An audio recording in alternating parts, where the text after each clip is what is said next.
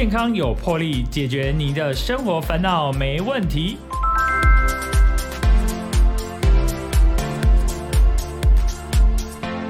收听《健康有魄力》，我是主持人破哥。大家哦，生活上其实都会希望说自己是健健康康的啊，而且现在台湾呃进入了这个高龄社会，甚至是超高龄的社会啦。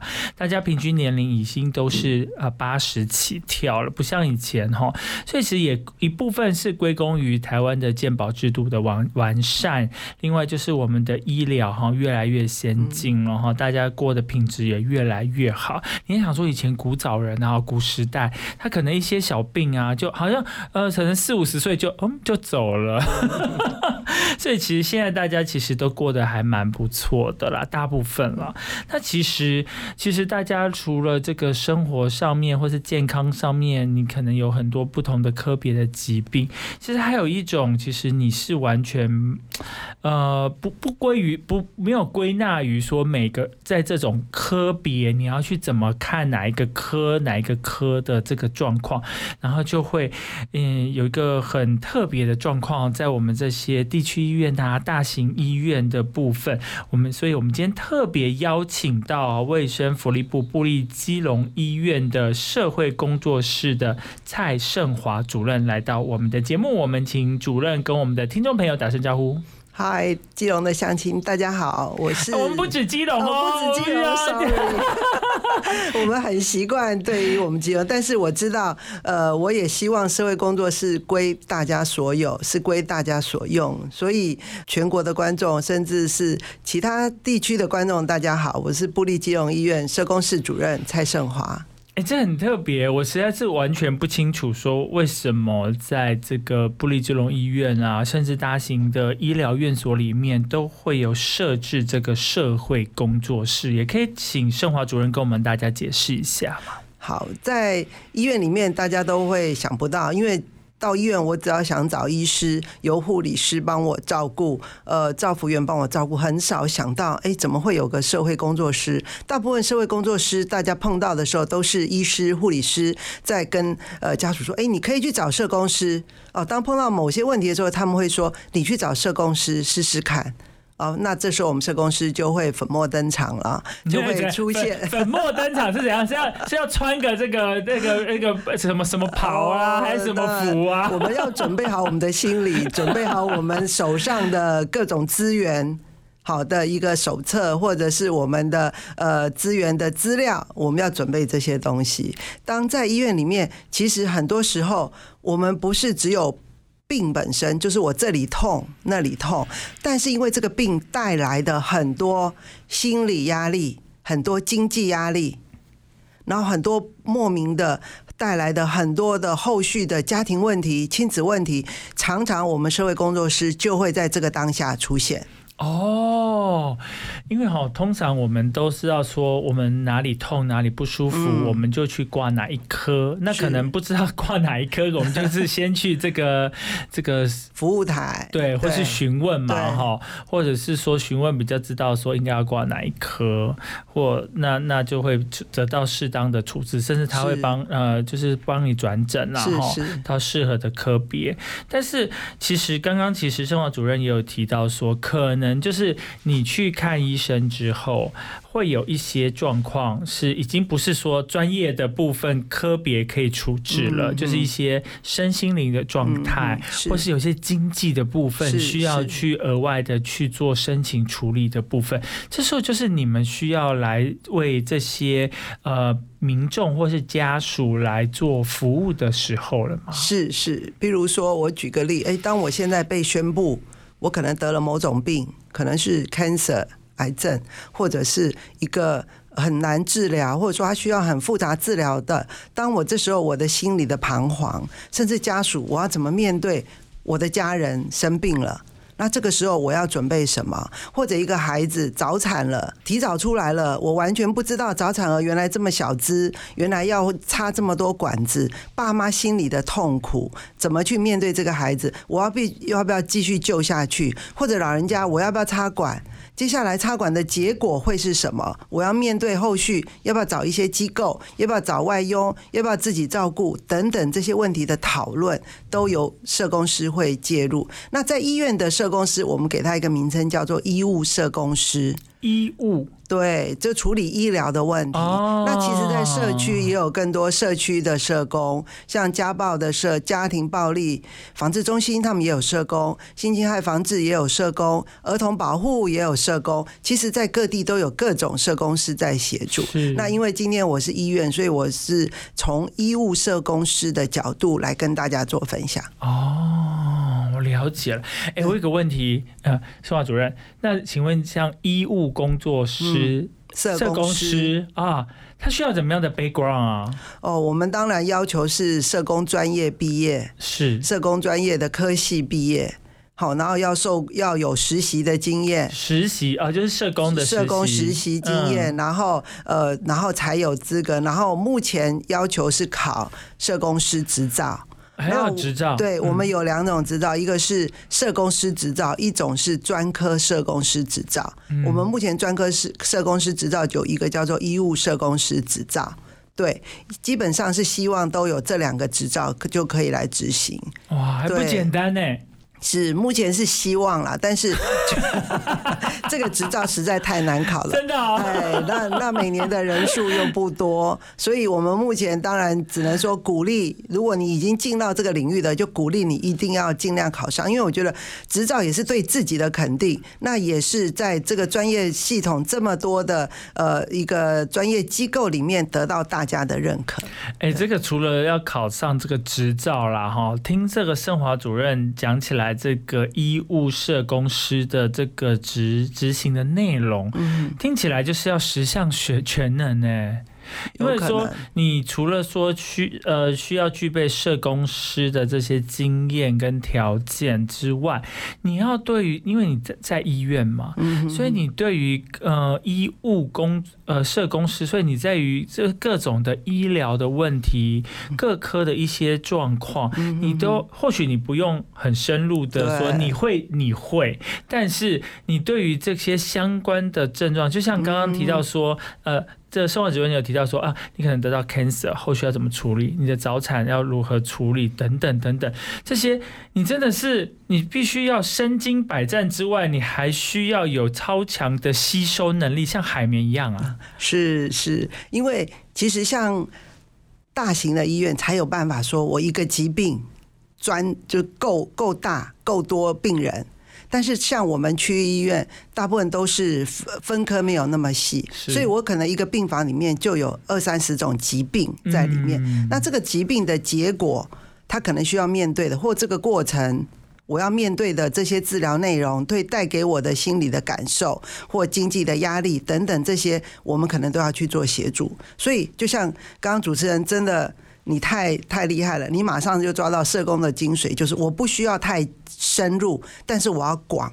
我不知道今天进门来找我的可能是什么疾病，可能是什么问题，但是我必须要跟他都可以去愿意去跟他了解，而且我可以真正同理到他现在的感受。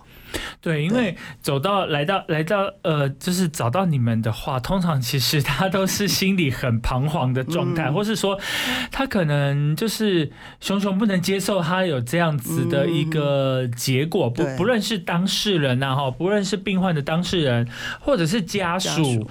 因为说嗯，比方说我们得到一个不治的，或是说需要疗程很长的一个疾病，或是 cancer，甚至你刚刚提到说哦早产，或是要不要呃，现在常常都遇到说要不要插管治疗这件事情，那后续相关衍生的，不论是呃医疗的费用，或是人力，你需要再支付，因为比方说好病患啊，他可能比方说呃瘫痪或植物人，或是卧床了，那。后续不是只有病患的问题，是是所有整个家属的问题。那你要没有要怎么样的人力来照照料？对对，然后后面支付的这些呃金钱的部分，那都是一个长期的身心灵的煎熬。所以到呃到来找到这个医务社公司的时候，相信本呃就是不论是家属或是病患本身，其实都。呃已经呃受到很大的折磨，或是很心灵上很大的震撼，因为而且他不仅要对抗这个身体上面的病痛，连心理上都要去。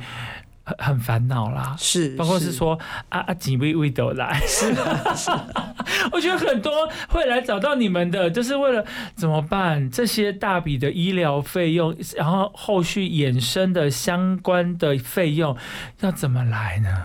是啊，经济问题是目前大家都觉得很特别哦。为什么我们有健保以后还有经济问题？其实因为健保它只是给付你基本需求，现在的医疗进步很快。很多的高级的救命术，对不对？高级的高阶的一个治疗内容、药物，还有高贵的药物，其实它的出发点都是为了救命，为了照顾人。可是它付出真的很大的一个一个成本。那这个成本，你总不不可能，他他。当要用这个药的时候，我们病人或家属，我们就要去支应这样一个一个费用。那这一部分真的有时候是真的一个家庭是相当大的负担的，尤其现在都核心家庭、小家庭，两父母可能顶多两个小孩。像古代也不是像古代，就是过去几十年啊，二三十年前，三十，我觉得大概三十年前，大家可以有个四五个兄弟姐妹，对不对？好。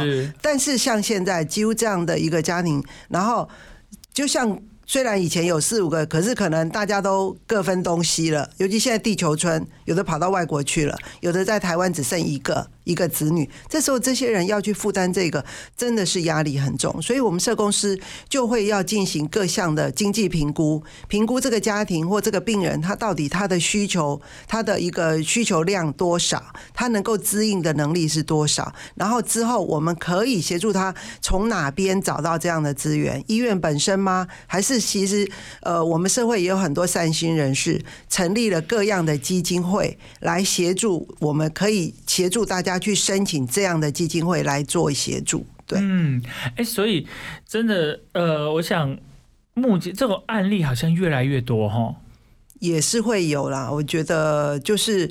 在目前，但是我觉得我们医我们医院都站在照顾病人的立场。我们基本上，我们医院的医疗费用目前来讲，呃，还基基本上不会造成太大的呀。很多时候是在看护的费用，嗯，对，没有人有，大家都在上班，对。当一个老人生病或一个孩一个家人生病，怎么样去照顾？所以这个看护费用也是相当大的一笔。庞大的费用，没有错。其实呃，会会呃，辗转来到这个社会呃，就是说在医院里面的社会工作室的这个单位的话，其实大部分都是这个各科别的医生，他有开是转诊吗？还是说他转介？转介医生或护理师，他们大部分会写一张转介单，或者他们就会电话跟我们转介。好，那我们社工师就会很快的接案。那我们就会知道这个歌，那我们会再进去。有时候，其实我觉得有时候可能以为是钱的问题，可是当你谈到了解之后，你会觉得是他背后家庭的问题哦，亲子的问题。嘿，就像我曾经一个他，他来，他只是转介说，哎，这个独居哦，一个人哦，他没有钱，他没有办法付钱。可是当我去跟他谈了之后，发现原来他不是没有家，他原来不是没有家人，而是因为他的一些偏差行为，让家人全部对他放弃。哦，家人不愿意去再理他了，觉得你已经长期依赖着家庭，家庭不想在这里这一方面再协助你们了。嗯，可是当我们深入了解之后，发现，哎，其实他有想变好。只是没有支持，他不知道怎么变好，他不知道怎么样把他的，譬如说酒瘾啊，我不知道怎么戒酒，我就是心情不好我就喝酒。可是家人也觉得你为什么一定要喝酒？可是他就说我没有别的的出发的那个抒发的管道，他只有别的方式。对，当我们协助他参与了戒酒行为、戒酒的团体，参加了这样的一个可以协助他改善、找到工作的团，哎。他的家人家庭关系改善了，他的家人发现他有改变，结果他们愿意来协助他的费用。那我觉得这样子，我们社工就在中间扮演了一个协助、协调，而且沟通及桥梁的动作，过的一个工作，让他从本来以为是没钱，哎，可是发现从家庭问题的解决之后，他改善了他没有钱的这个问题，嗯，而且也改善了他的行为，他可以改掉他戒他戒掉酒了，他开始经过机构的协助，他去找到工作。我觉得这样子就是帮了一从一个专业的角度上，就是让一个人的问题的解决。我觉得不只是一个人的问题的解决，这是一就是说一个或者一个或者数个家庭的，因为因此你们做的这样的就是正面的事，而在呃造成了一些正面的影响。你像刚呃主任也提到说，因为因为他戒酒了，所以家庭就重回家庭，家庭就慢慢又接纳了他。那其实这样也其实解决了社会上的问题。是是，哎，这样其实哦是很有成就感的嘛。是，我觉得社会工作者、社会工作师能够从工作当中找到成就感，这是可以支持我们愿意继续做下去。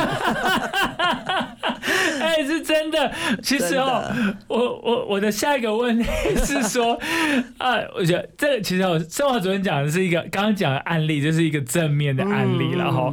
可是事实上，我们也知道说哈，呃。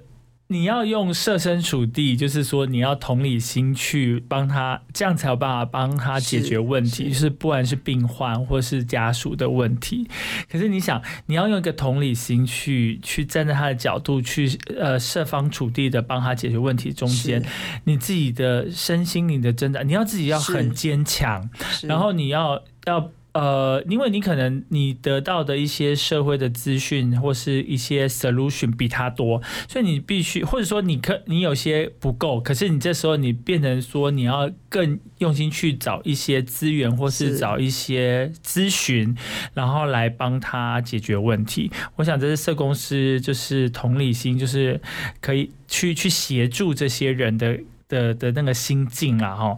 那我觉得。这这个中间其实是很很折磨哎，然后有些或许刚刚提到的呃，主任提到的那个戒酒是一个成功的案例，相信有很多你很努力了，可是没有成功啊。是啊，我们曾经协助过一个游民，我们大家一直鼓励他，他每我们跟他说，你只要愿意来好好就医。我们让你医疗费都免费啊，这么好！我们希望，因为我们真的看到基隆很多的游民，非常多。我们真的很希望说，但是又带着一些传染病，好带着一些呢，我们就跟他说，你只要好好治疗。我们知道游民背后有太多原因，那个不是我们可以解决，那是一个大系统的问题。但是我们站在第一线的医务社工，我们希望我们帮你解决了医疗问题，你可以。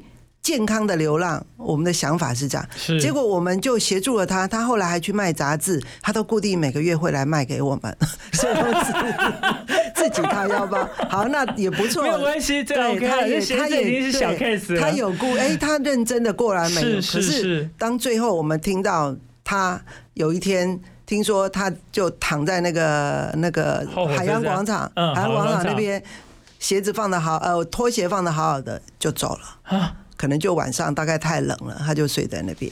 可是我们后来就睡在那边走了，就就走了，就走了。哦哦。当我们听到消息的时候，大家突然有一种呃不知道怎么说。我们这么努力，可是最后，可是我我还是跟同仁讲说，我们至少在他的生命过程，我们让他了有一个。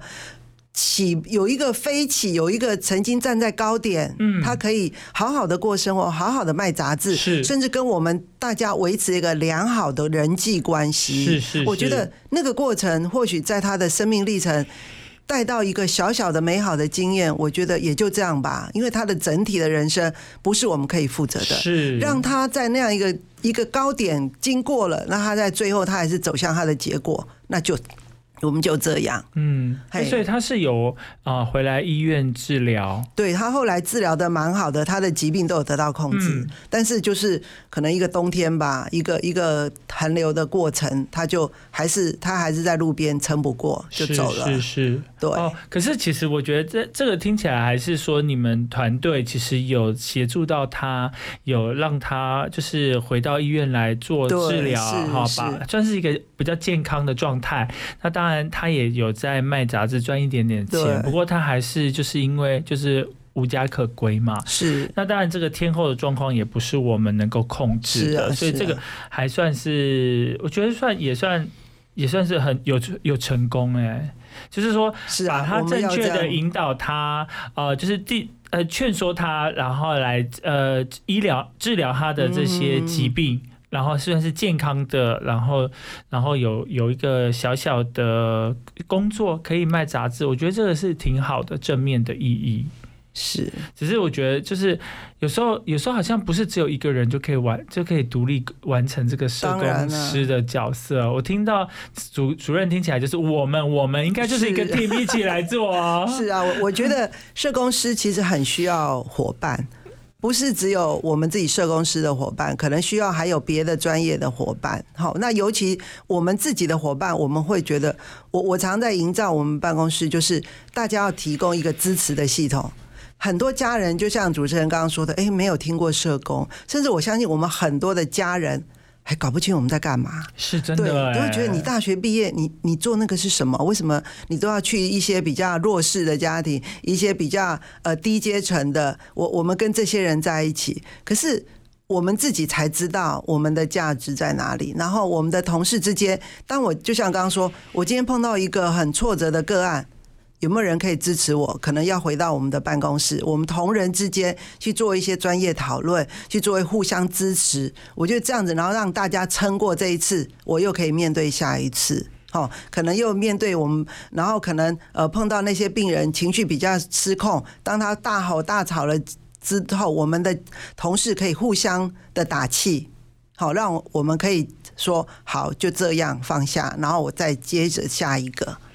哇，对，是我觉得，我怎么觉得社工师这个职业，呃，这个职业真的是有点类似，就是人间的这个菩萨的感觉了。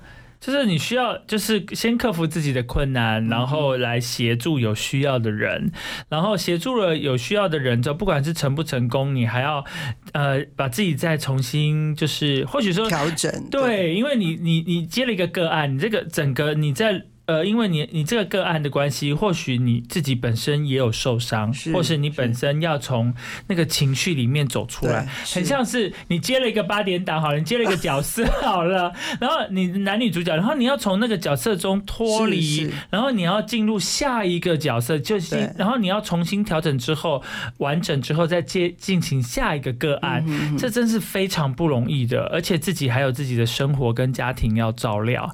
嗯，我想我觉得好。好困难哦，我没有办法 哎，我真的很佩服你。没有，我我觉得那就是要我，我觉得很多的社工的，所以之前有人研究过，社工师要有信仰，就是你要有一个支持你的价值观或者那个心理的支持都要有，不管是什么宗教。那你你有那样的信仰之后，你会愿意，再加上你愿意去接触。看到这些弱势，你不会轻视他们，不会害怕他们，不会觉得我没办法。我们怎么样都要去想到一个办法。哦，就是他维持平，维持原来的也 OK，他至少可以维持原来的，而不会更差。好，但是当然这些在林林总总的个案当中，我觉得社工师真的需要。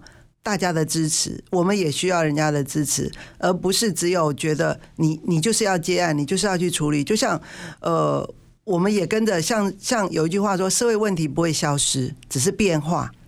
过去可能什么样的，我我记得我刚说什么，长头发就是违法。哎，现在谁敢说长头发是违男生啊？那所以社会问题是会变化的，而不是而不会消失。所以我们也跟着要与时俱进，去了解现在的问题是什么。现在的人可能碰到什么样的问题？哈，以前是儿童保护，现在搞不好是老人。现在老人保护是大众了，老人怎么样去评估他到底有没有受害？他怎么样需要保护？老人的意识清楚还是不清楚？这些，所以。我们就是必须要与时俱进，然后去接受时时间跟社会问题的挑战。是哇哦，真的是非常的不简单呢。我们今天非常开心，要邀请到我们的呃布利基隆医院的社会工作室的蔡胜华主任来聊聊有关这个在医院的哈医务社工师的这个角色。那我们现在先休息一下，进一下广告，待会再回来跟我们的胜华主任继续聊。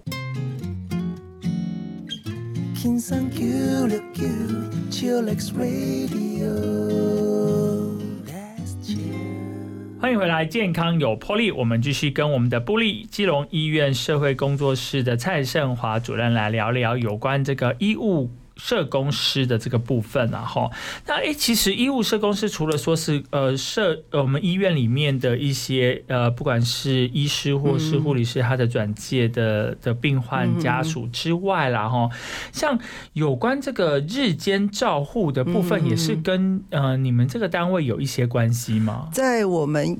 其实现在长照有各样的方案，好，那有各个专业，其实大家都很积极的介入。那在我们医院，我们日间照顾的照顾中心是由我们社工室来承办。哦，对，是这样子。对，那就是所谓日间照顾，就是我们的老人，哦，那个老人，然后透过长照再申请一九六六。然后申请之后呢，那各管事就会认评估之后，发现这位老人很适合到长期照长照中呃日照中心，所以我们就会转介到我们日照中心。那所谓日照日照中心是指呃外面的日照中心，还是呃呃我们布利基隆医院也有设立一个日照中心。是那全基隆目前其实蛮多个，大家都陆续在设立。那日照中心呢，就是老人早上来机构，下午回回家。哎，它是不是有分半天跟一整天有可以可以，如果你要半天也是可以的。那我们进那当然啦，对老人来说，其实我们都希望他多来几次，因为他是有分说每天来，还是说他可以选择性的来？可以，我们是一到五。其实长照现在的设立实在太人性了，他希望你想来就来就来，但是我们还是觉得你如果。一个地方你就来那么一一小时或一天或半天，其实常常会忘记，尤其老人他会忘了我们之前带给他的是什么，或者说带给他的那个习惯。嗯，我们其实就是要协助老人养成去日照的习惯。哦，哎，而且我发现我们的日照带给老人的是我们的宗旨啦，我们当初设立宗旨就是快乐过生活。是我只要老人快乐，那快乐是什么？那就看这个老人需要什么，嗯，他需要药物好好的吃，让他疾病控制，他就很快乐；还是他觉得需要有人跟他一起吃饭，哦，中午大家围在一起吃饭很开心，或者说我们做了很多的活动，让老人觉得生活过得很快，不会一天哦一直等。哦，时间足够诶，拢拢没拢还没还没里里头拢还没啰嗦。我们的老人是会，我们在我们日照老人，哎，怎么这么快？又一天又过去了，又又又要回家了。对，我还没有玩够。对，我们希望老人是这样的来日照。是，对对。哎，真的哎，其实哦，我发觉，因为刚刚提到说，我们其实台湾是一个呃高龄化的社会了啦，尤其像子女，其实你。可能七八十岁，可是其实子女都还在上班。嗯嗯。其实他白天其实没有那么多时间可以来跟你一起陪伴，所以来到这个日照中心，其实是对他们是一个我觉得是很棒的安排。是。尤其是在医院的部分啊，就是就算有一些突发的一些状况，因为有专业的医疗人员来照护，所以其实这个就是不用担心。是。像我们医院，其实我们基本配备就有一位护理师，一位社工师。嗯。所以那因为他有。离医院很近，所以其实他的药物跟每天的生理呃生理状况都由我们护理师会监控会了解。那我们的餐是由我们营养师配的，他针对每个老人的疾病，我真的做日照才知道怎么这么多的。伙食样态，哎，所以不一样的，呃，不一样的那个长者是不一不吃不一样的餐啊，有的要减税，有的是脂肪量要多少，有的是重量要呃呃淀粉要多少。哦，我们营养师都帮大家配的好好的，那好麻烦哦。是，可是我们 一般在家里真的很不，我们完全没有办法做这样的事情。像我们说还有糖尿病餐，对，糖尿病的要吃什么？我们营养师就很认真，我我也很敬佩他们，他们很认真的帮我们配餐。然后，另外他还会研发适合我们老人吃的一些食物，嗯，做成活动来带着老人，老人每次都吃的很开心。那我们的复健师呢，他就会针对我们每个老人的行动状态，诶，他的呃肌少症啊，或者他现在脚步比较无力。或者他的躯干，或者他的行走，他需要什么样的辅具？我们的那个复健师都会针对这些东西去设计适合他的，然后让我们的造福员在每天的活动当中把这些概念加进去。哦，他像我们每天来，我每次跟他们说我们要骑脚踏车比赛，我们有踏脚器。嗯，老人每天早上就是要骑脚踏车。我们还说，呃，我们年底要办个骑脚踏车。看谁骑得最快，谁骑得最久，就是用这样来鼓励他们愿意去动。那动了脚有没有？他踩了，其实他那个脚的肌少症就会减轻。啊，对对，让他脚有力一些。是是是，其实他们他们是从不知不觉中这样子增进他们的肌力了。对对哦，哎，所以其实哦，这样子挺，我觉得真的是很棒，就是无无形之中啊，让让他们其实生活过得更有意义，应该说更快乐。啊，每个人就像刚刚主任有说提到说，每个人快乐的定义都不一样。是是是，他可能围在一起吃饭，然后或是说有人陪他聊聊天。对，因为在家里都没有人跟他讲话，然后在这边有的你讲话可能因为呃代呃就是有代沟的部分，你讲的你更共了公贵气啊啊就就一直重复啊，人家就觉得嗯啊小孩子就觉得说啊阿公阿妈你个共鬼啊 啦，可在这边反正大家都哦都差不多的状况，所以你怎么讲大家觉得哎很有趣啊。我们我们曾经有一个讲国语，一个讲台语，可是他们是好朋友。他们两个是好朋友，每天来都还会问说他有没有来，他有没有来，互相。然后曾经一次，他们两个还手牵手一起下楼去搭车。后来已经发展成这样。可是真的，我们就一直想不通，他明明一个讲台语，一个讲国语，他们两个为什么讲的那么通？我觉得可能是那个脸部表情的满足，或者说知那个知知道对方的知心的那种感觉。我觉得是他们从感觉当中去成为一个好朋友。已经已经超乎了那种语言的障碍了，我觉得。哎，我觉得这个是这个这个听起来就是有满满的成就感了。就是你这个日间照顾，因为其实都其实哈年年长者他们真的蛮需要陪伴的。是是。那可是因为现在的因为儿女有时候因为工作上面经济上面，大家都知道。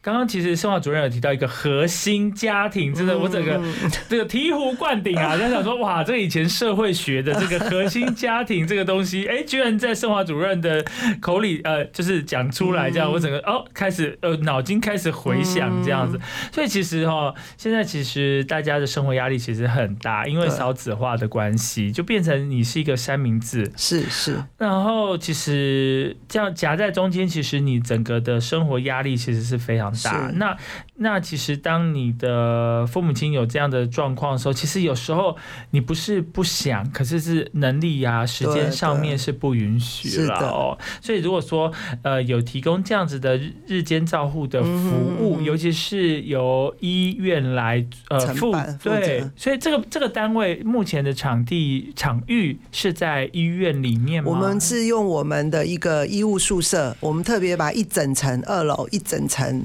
重新规划。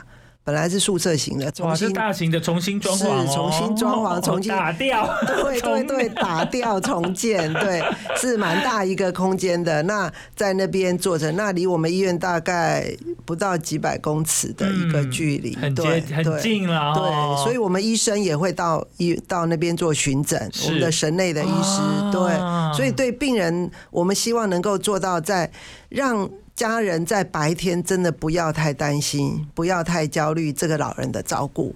哎，像这样子的这么好优质的机构啦，是呃是大家都可以来提出申请吗？它是那个，我想大家如果从一九六六的一个呃网站，它上面就有我们各个各个就是六十五岁以上，那他他要那个肠道等级是二级以上，好，然后他没有一些传染疾病。好，然后呃，可以自目前是希望可以自行的一个活动，行动能力尚可，好，至少但是又用辅具也可以。但是我们在二楼，所以可能轮椅就没有办法，因为比较上下比较复杂一些。我们有电梯，有电梯，可是因为我们的车子，我们的接送车子是没有办法用轮椅的，对，所以大部分用辅具行走还可以的。对，都可以来来评估，然后我们会也透过一九六六那边肠道中心的评估之后，然后再转介给我们。我们在实际上，他可以到我们那边呃试托一天，我们可以让他体会看看，因为真的呃。我们这时候碰到的老人，其实很多还是比较旧时代的，八九十岁，他们有时候真的比较没有团体活动的经验，是对不对？那个年代不像我们现在的老人，我们现在我们大概我们老的时候都很习惯团体，嗯可是，在他们会比较不习惯团体活动。是，所以就是我们常常是要慢慢的陪他，他来试托一天，来体会看看这样的模式他喜不喜欢，嗯，对，然后再让他可以真正进入我们的一个系统，这样子。所以其实要经过先经过这个一九六六的评估了哈，那评估 OK 也是符合这个资格，对，可以来这边先试试托哦对试托一天。一天看看，是。因为可能从半天开始是啦，就是有的有的长者他实际上。嗯，都不喜欢呐、或者会他会会。避暑啦，或者说他害羞啦，对哈，所以就是来体验看看是不是有适应这个群体团体的生活，那其实是挺好的哈。你看一整天哦，从早上早上几点就可以送来八点，对啊，你看八点到四点半、对。四点左右，很像来上学。我们常跟他们说来上学，对对对，然后我们就会让他说，哎，我们现在上课，好，嗯。有不同的内容，对他们也很习惯这样子的模式哈。对，我们发现我们的老人哦，刚开始都会说，呃，来劝他来一天，来两，我们说好来两天，好，没关系，你只要来两天就好。哎，慢慢，现在几乎百分之七十到八十都可以到五天。啊，他每天都来了，对他们都希望可以来啊对对他们也很喜欢这里。对，我觉得我们工作人员也很认真跟他建立关系，甚至我们的照服员，他说他看到路上在卖玩具的，他都会想这个我老人可不可以用？我们家的老人 可不可以来用这个？他就自己掏钱就买了。哦，我就说你们不要再买太多了，我们我们的器材太多了，他们都很希望老人多一些不同的东西让他们去体验。等于说把他当做自己家里的长辈在照料了哈，是哇，真的是哦，大家都好，就是把他当做自己的家人了耶，哇哦，哎，所以其实你们的工作除了说有关这个日间照护，我想这个部分如果说有兴趣的哈，可以经过一九六六的评估之后哈，来到我们的这个布利基隆医院的这个日间照护的部分。那另外就是，好像这个社区关怀也是在你们的工作范围之内啊。是社区的话，其实我们医院是一个在地的医院，我们很希望跟我们整个社区有一个更好的结合联合，然后让我们的医疗除了在医院里面你可以享受到，我们还希望走到社区。所以我们会跟社区机构，像仁安基金会啦，就是专门关怀游民的机构，我们会跟他做每年的健康检查。我们到社区去，到甚至我们的社区医疗中心，我们也会到社区去办各种的演讲。各种的呃健检或义诊的东西。哦，这个就是说由你们来主主要你们来这个那个。办理，可是可能你们就是结合了这个医院的这些资源，比方说各科的需求的医生啦、嗯护理是师是啦，来出就是说出去做，对对。嗯那我们也曾经跟像华山基金会，我们跟他合作独老的社区关怀活动，让独老，我们觉得我们的设计是说，独居老人他就一个人，他怎么吃饭？你常常去，我们前面经过访视，发现老人一去他家，电锅整个是黑色的，他还要吃到晚餐，然后他也没有运动，他就坐在那里。哎，我们发现我们可以跟华山基金会一起合作来办独老的活动，我们就跟他说，我们开煮饭班跟运动班，我们一个两个钟头内教你做运动。还有教你煮一个你在家里可以煮的餐，嗯，我们就这样子，然后邀请老人独居，而且限定由华山基金会转介的独居老人参加。哎，我们就发现非常的吸引人，因为是免费。是应该我也不能说是免费啦，就也不能用这个当吸引人，而是 我们有健康的餐跟健康的运动。是我们每一班那时候办了两年，每一次都四十个人。哦，那很多、把我们整个哎场地已经挤到不行，很多老人都要求要参加，可是我们说我们场地有限，是是是、啊那我们发现，在里面让老人、独居老人也重新交到朋友，因为独居老人真的就是独居。哎、真的哎，对啊，他也不知道去哪里找朋友，那可能也没有这样一个场合。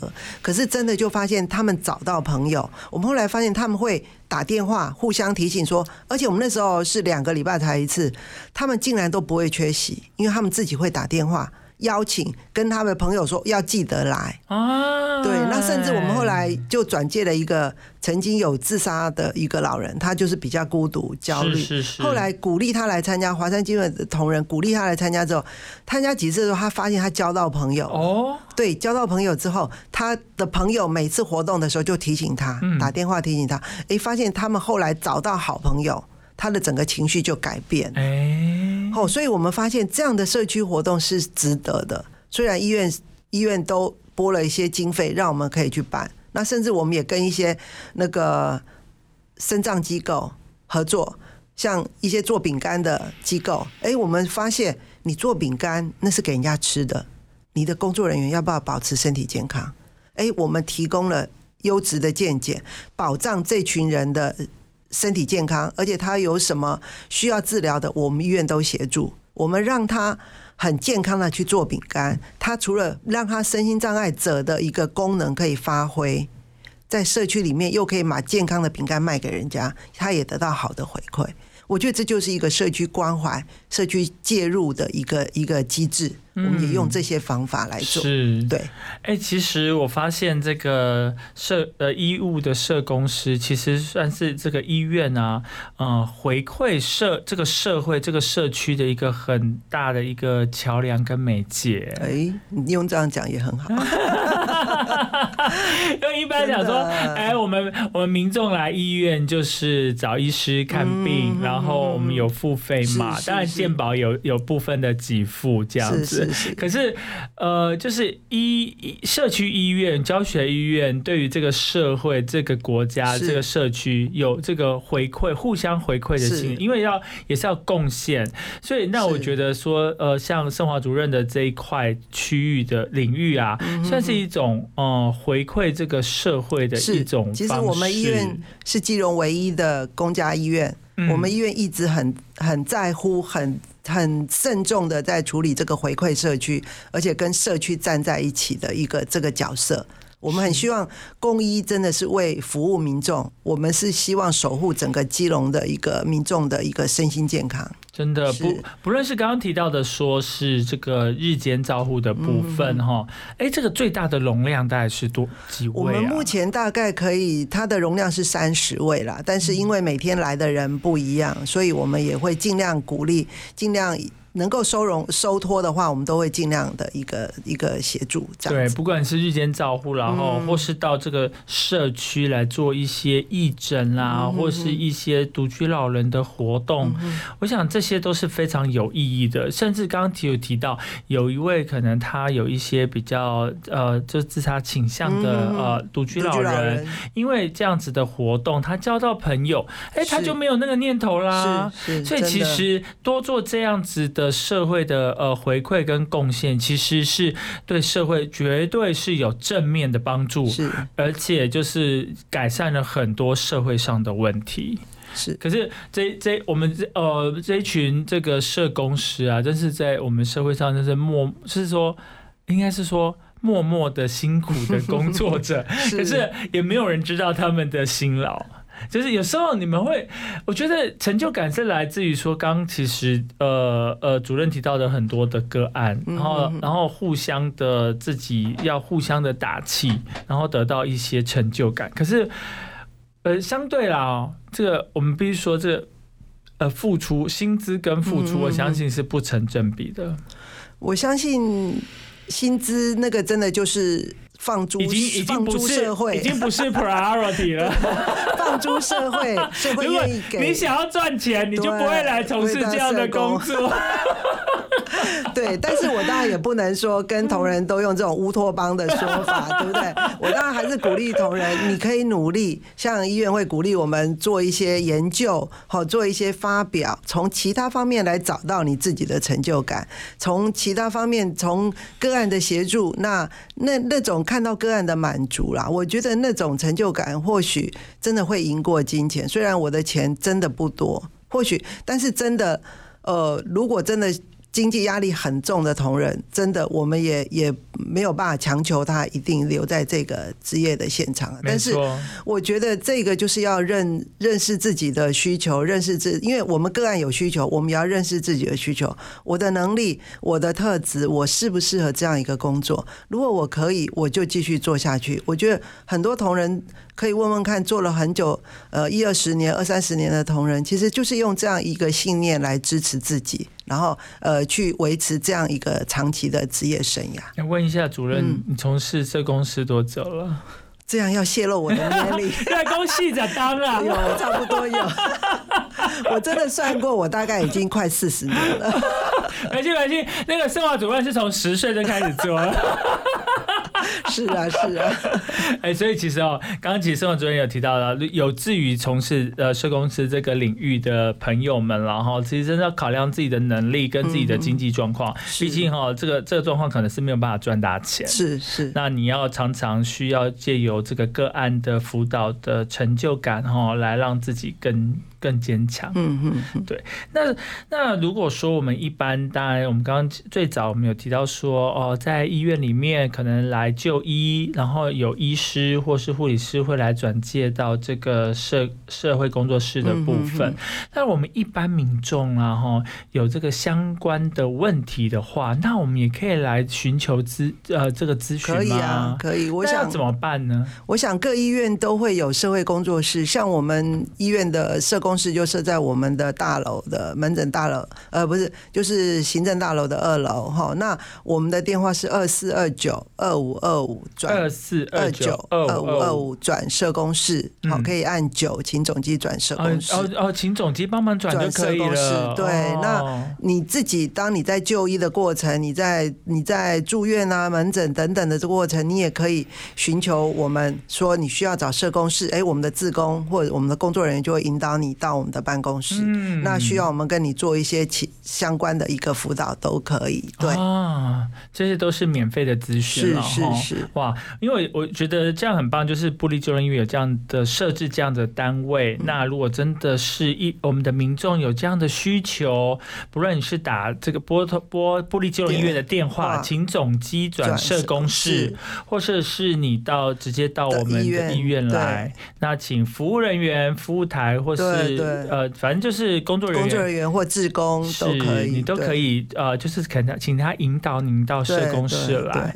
哇，那如果说大家都引导你，你们就是太忙了。对，我们大部分做的都是可能医务社工，我们的范畴会比较针对医院内，在医院内你碰到了问题，那社区呢就有社区的社工，是社会局、社会处、呃社会处都有设置，呃福利服务中心、老人福利服务中心等等这些地。地方也都有社工师可以协助大家在社会上碰到的各种问题。是是是，哇，真的，今天真的是我觉得获益良多了哦。我我其实我是第一次知道说，哎，我们在医院里面有社工室这样子的建制。哎，我想一般的。一大众也完全都不知道有这样子的建制，有时候真的比较难。嗯，那如果说哈，一般的听众朋友，如果说你真的有这样的需求，不论就是如果你有在医务上、医疗上面，或是一些衍生的相关的问题，都欢迎可以到我们的布利基隆医院，或是拨打